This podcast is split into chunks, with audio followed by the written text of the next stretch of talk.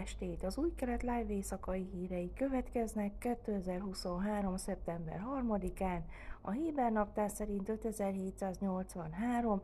elul hó 17-én.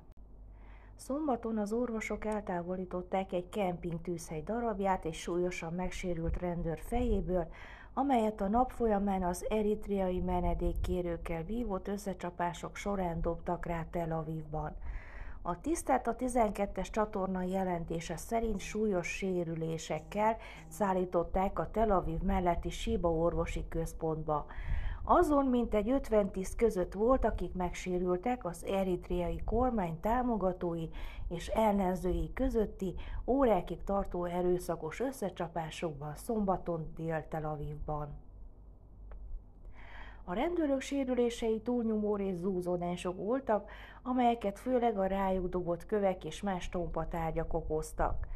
Összesen több mint 150-en sérültek meg, amikor a kormányok ellen tiltakozó eritreai menedékkérők egymásnak estek a rezsim támogatóival, és mindkét csoport összecsapott a rendőrökkel.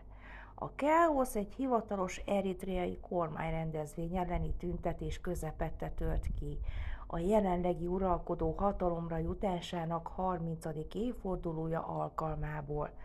A rezsém kékbe öltözött ellenzői a helyszínre érkeztek, hogy a piros ruhát viselő támogatók ellen demonstráljanak. A tüntetés rövid időn belül több órán átartó erőszakba torkolt.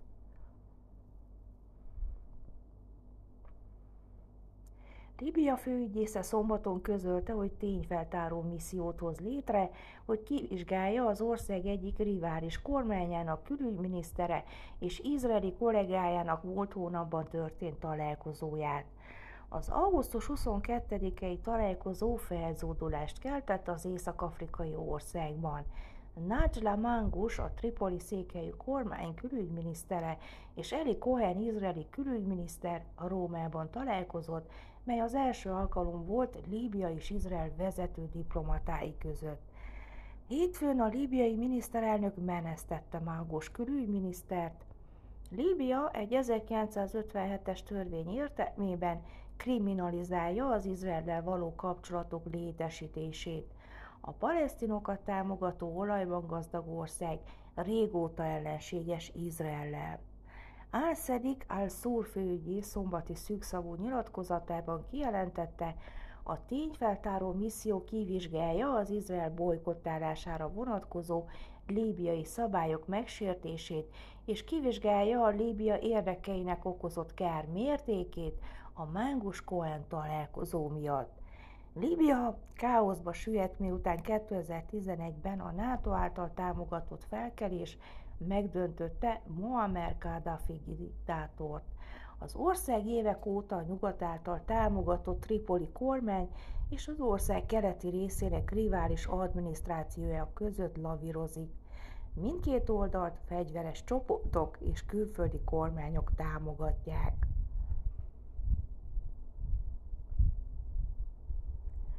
A Hamas politikai szárnyának vezetője Ismail Haniyeh a cionista megszállást okolta az izraeli arab közösségben zajló erőszakos bűnözési hullámért a palesztin terrorszervezet első nyilvános megjegyzésében. A cionista megszállást tartjuk felelősnek az 1948-as földeken elvadult vérengzésért és gyilkosságokért áll hivatalának közleményében.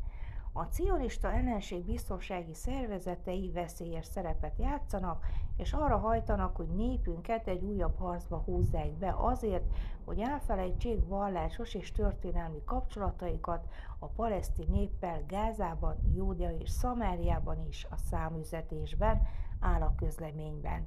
Hanie egy videót is közzétett a megjegyzésekről, amelyeket az izraeli 12-es csatorna szerint a Hamász terrorszervezet azon erőfeszítéseinek részének tekintenek, hogy feszültséget szítson az Izraelen belüli közösségek között, amelyek aztán erőszakba torkolhatnak, mint 2021 májusában, amikor Izrael az államalapítás óta a legrosszabb közösségek közötti zavargások egyikét tapasztalta meg.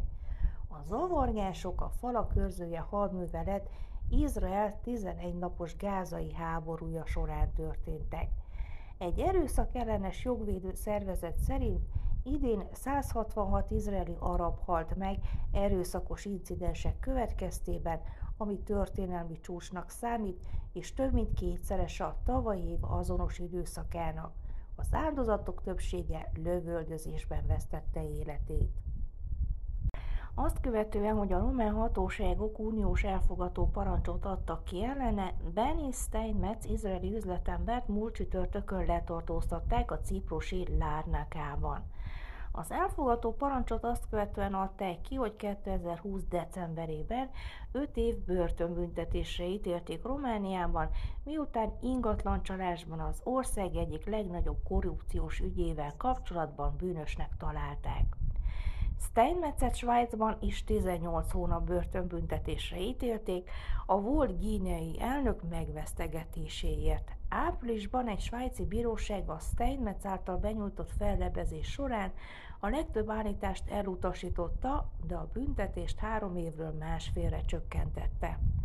2020-as elítélését követően a román hatóságok az Interpolon keresztül vörös értesítést adtak ki, amelyben azt kérték, hogy az EU területén bárhol őrizetbe vehessék. Később az elfogató parancsot törölték a romániai eljárás módja miatt, amely az Interpol jelentése szerint politikai indítatású volt. Emellett európai elfogató parancsot is kiadtak, és ez alapján Görögországban letartóztatták ugyan, de a görögországi hatóságok elutasították a román hatóságok kiadatási kérelmét a tisztességes eljárások romániai megsértése miatt. A Steinmetz nevében nyilatkozó szóvivő elmondta, hogy az elfogató parancsot már néhány európai országban, köztük Görögországban és Olaszországban is törölték, így abban bíznak, hogy az igazságszolgáltatás Cipruson is megerősíti és törli azt, kizárva az olyan antidemokratikus gyakorlatokat, mint amilyen a román hatóságoké. Időjárás. Hétfőn napos idő várható Jeruzsálemben, Asdodban és Tel Avivban 31, Hajfán 29, még Eiláton 39 fokra lehet számítani. Ezek voltak az új kelet live hírei vasárnap.